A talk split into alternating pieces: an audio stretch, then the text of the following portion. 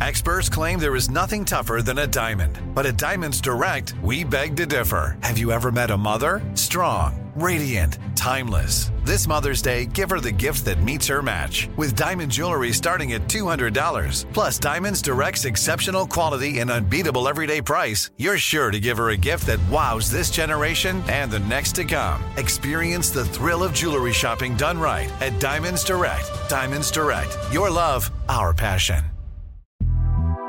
The Big Take from Bloomberg News brings you what's shaping the world's economies with the smartest and best informed business reporters around the world.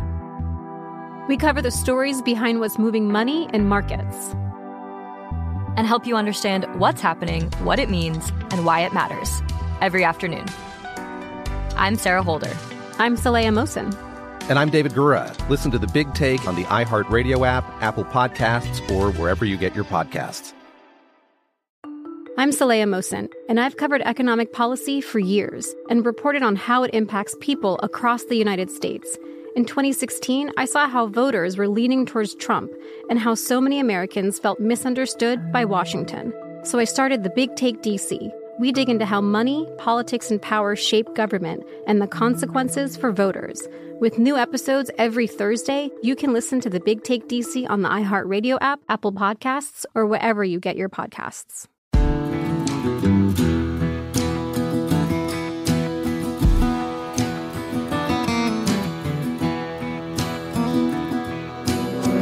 This is Lee Habib, and this is Our American Stories, a show where America is the star and the American people.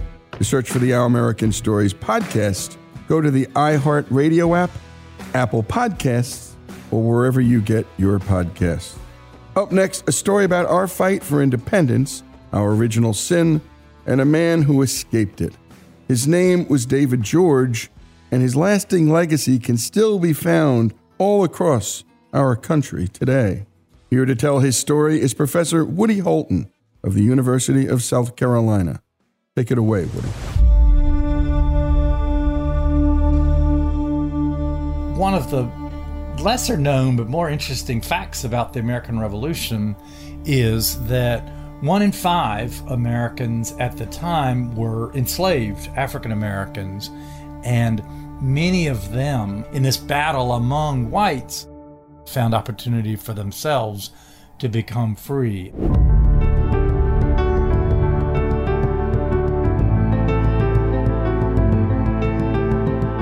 Nearly 10,000 fought on the American side. Rhode Island had a whole regiment of black soldiers fighting for the freedom of the country, but also for their own freedom because that was the deal. But in the South, where 90% of African Americans lived, the Patriots did not offer freedom to enslaved people. So the chance for them to get free in the South was by fighting for the British side.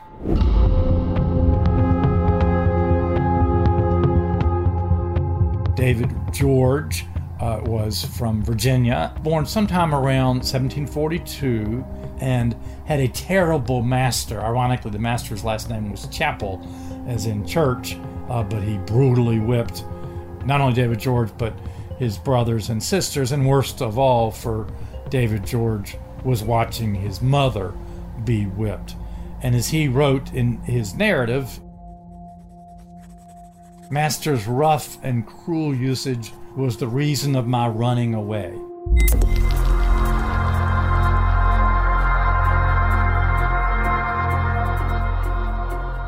So he did run. We don't know the exact year, but he escaped from Virginia, headed south. You know, you think of slaves escaping, following the, the drinking gourd, that is, the North Star to freedom up north or freedom in Canada. But for him, freedom lay to the south, and so he uh, crossed the Roanoke River into North Carolina. Spent some time working in South Carolina, uh, but then was advised advised by his employers to head further south. So he crossed the Savannah River into Georgia and spent a couple years there. But then he heard his owner was still coming after him. So this was clearly a relentless owner, Mr. Chapel, trying to track him down. So this time, David George decided the place that he had the best chance of remaining free was in the west. So he headed uh, into what was then uh, now part of Georgia, but was then Muskogee country, or that is the Indians that the English called the Creeks.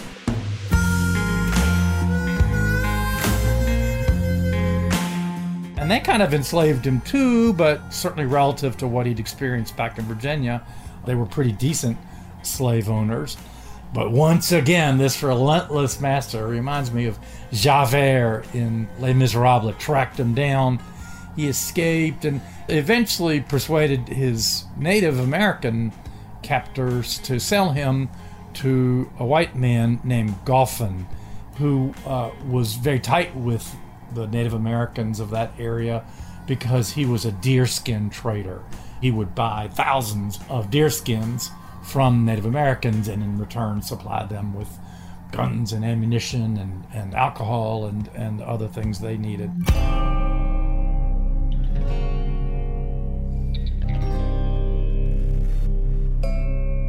And as he wrote, I was with him about four years, I think, before I married. Here I lived a bad life and had no serious thoughts about my soul. But after my wife was delivered of our first child, a man of my own color named Cyrus, who came from Charleston, South Carolina to Silver Bluff, told me one day in the woods that if I lived so, I should never see the face of God in glory.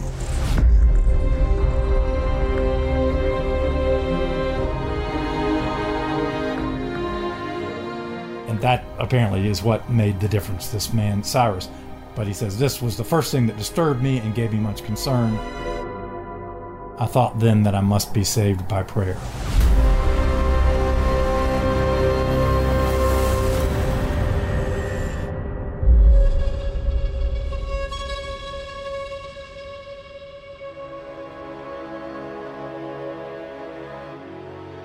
Okay, so David George was was owned by and uh, working for George Galphin, and his base was at Silver Bluff on the South Carolina side of the Savannah River, where, uh, having become converted to Christ himself, he helped another man named George Liele form a Black Baptist church at Silver Bluff, South Carolina, on the South Carolina bank of the Savannah River, and that was the first Black Baptist church formed anywhere in the world.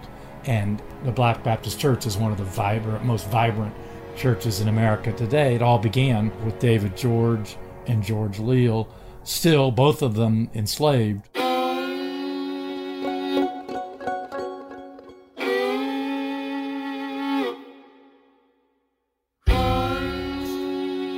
Well, in 1778, the British captured Savannah, Georgia from the Patriots. Savannah was then the capital of Georgia, and it looked like the British were going to be able to capture that whole area. And so George Galphin ran away.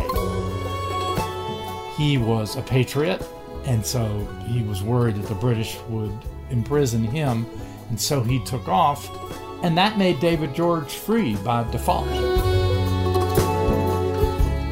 And you're listening to Professor Woody Holton of the University of South Carolina tell one heck of a story the story of David George, the founder of the first Black Baptist Church in America and the world.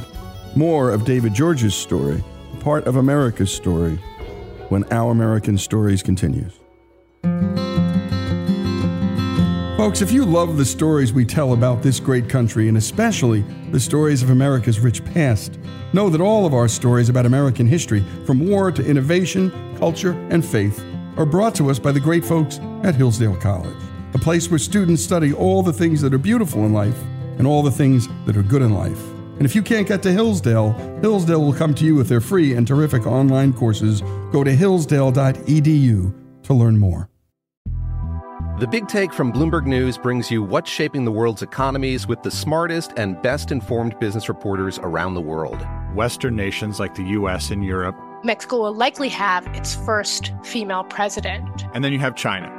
And help you understand what's happening, what it means, and why it matters. He'll get his yo yos to Europe in time.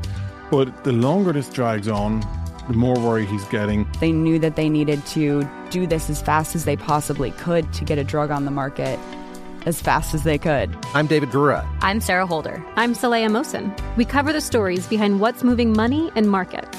Basically, everyone was expecting, if not a calamity, certainly a recession. But the problem is that that paperwork, as our reporting showed, is fake. As someone who's covering the market, I'm often very worried about an imminent collapse. So I'm thinking about it quite often. Listen to the big take on the iHeartRadio app, Apple Podcasts, or wherever you get your podcasts. I'm Saleha Mohsin, and I've covered economic policy for years and reported on how it impacts people across the United States. In 2016, I saw how voters were leaning towards Trump and how so many Americans felt misunderstood by Washington. So I started the Big Take DC. We dig into how money, politics, and power shape government and the consequences for voters. It's an election year, so there's a lot of focus on the voters that TikTok is reaching. The initial reaction is like, oh, things are looking so resilient. I don't want to be too pessimistic, but I just don't see the political will down in Washington right now to, to change their tune. I think the American electorate has been signaling that it expects a rematch of the 2020 election. These are unprecedented times. With new episodes every Thursday, you can listen to the Big Take DC on the iHeartRadio app, Apple Podcasts, or wherever you get your podcasts.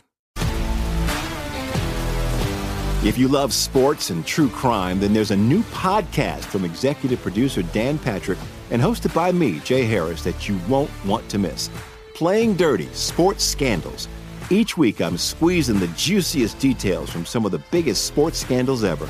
I'm talking Marcus Dixon, Olympic gymnastics, Cain Velasquez, salacious Super Bowl level scandals. Join me on the dark side of sports by listening to Playing Dirty Sports Scandals on the iHeartRadio app, Apple Podcasts, or wherever you get your podcasts.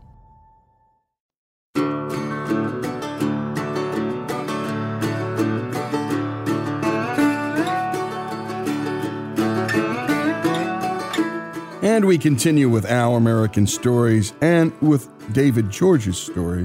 When we last left off, Professor Woody Holton of the University of South Carolina was telling us about how David George escaped from bondage in Virginia only to be enslaved again in South Carolina, where George would have a spiritual awakening in the woods due to the efforts of another African American.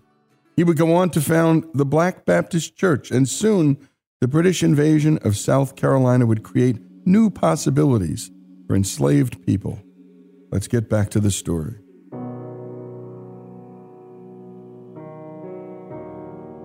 His owner had run away, and so he was free. He eventually uh, moved into Savannah.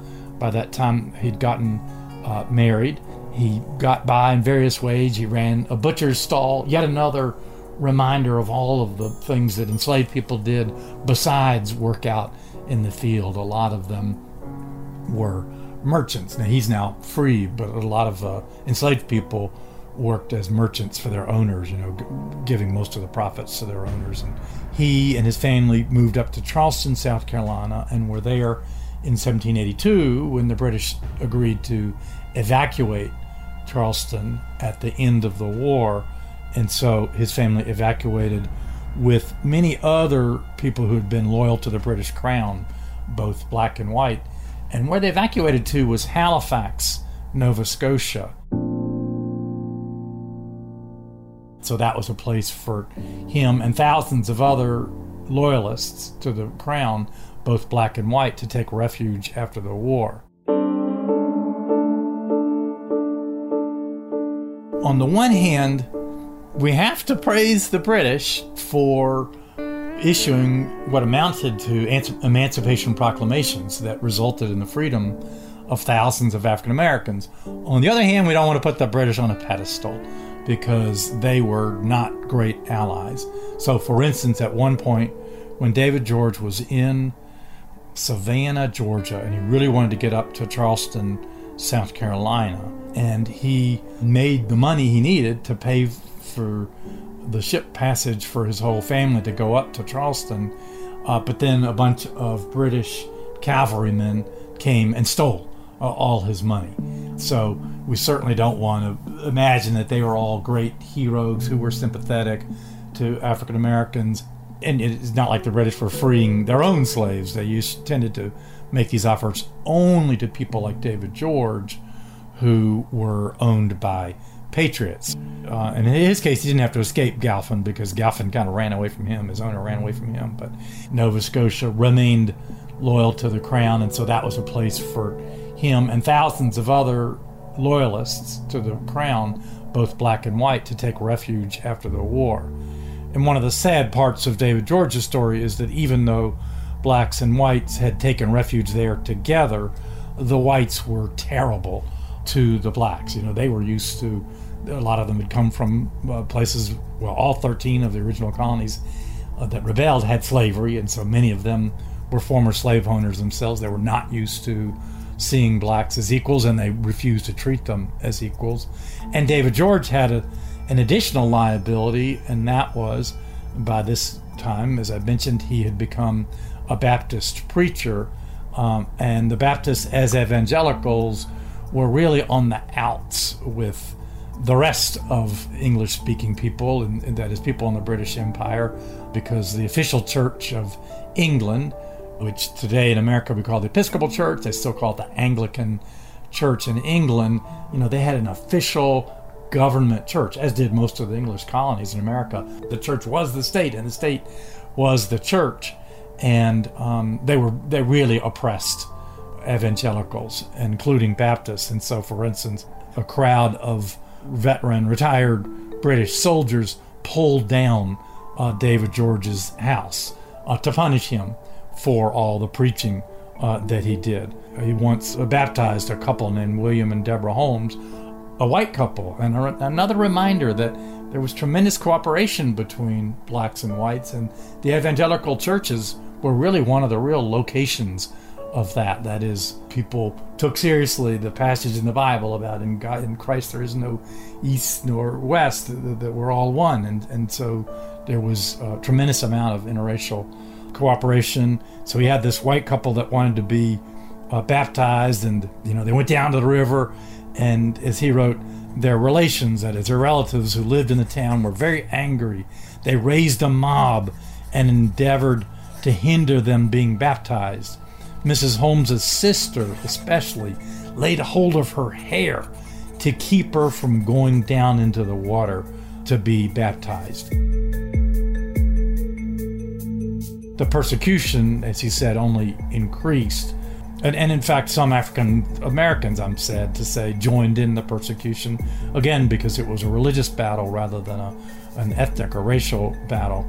Because of all that persecution, they really grasped an opportunity the British left them.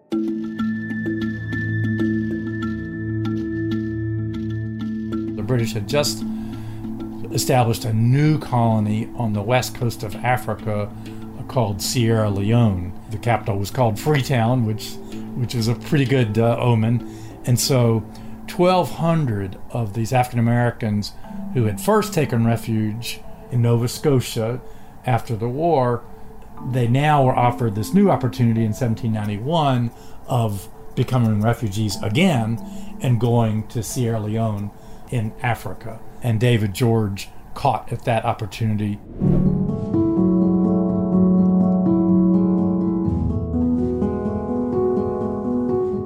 The first day uh, they landed, he preached.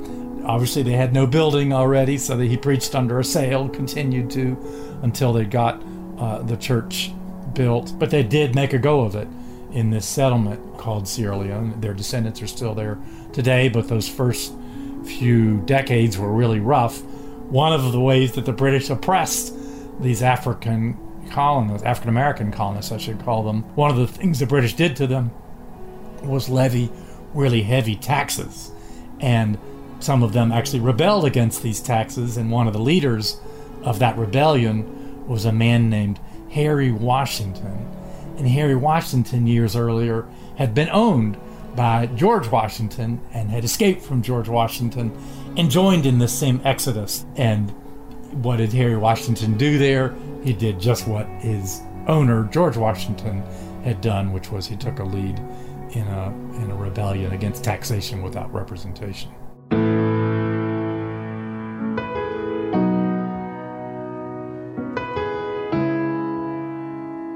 One last thing to say about uh, David George is that as a leading Baptist minister, he was very interested to go meet the Baptist in England, and they agreed to finance his trip. And so that's why we have an account of his amazing journey. Is that while there, they asked him to write up his pilgrimage, as he called it, for one of their magazines. And so we don't know much about his life after that, uh, but we do have this account that he wrote up. You know, uh, and I'll be honest with you, I'm not a super religious person myself, but I'm so grateful for these guys' faith because, and again, different faiths have different attitudes about this, but many faiths are really into having people write down their religious pilgrimage, and it's been a real boon for historians. David George was the guy who founded the first, who founded the black church in America, would be another way of looking at it. And a terrific job on the production and storytelling by Faith Buchanan and Monty Montgomery. And a special thanks to Professor Woody Holton of the University of South Carolina. And my goodness, without God, the story is not possible. Of course, the founder of the first black church in America. A man of my own color told me if I lived so, and he was not living well, I would never get to see the face of God or his glory. I must be saved by prayer. Thus started the spiritual journey of David George, and thus started this remarkable transformation. His life's journey, his story, David George's story, the founder of the first black church in America, here on Our American Stories.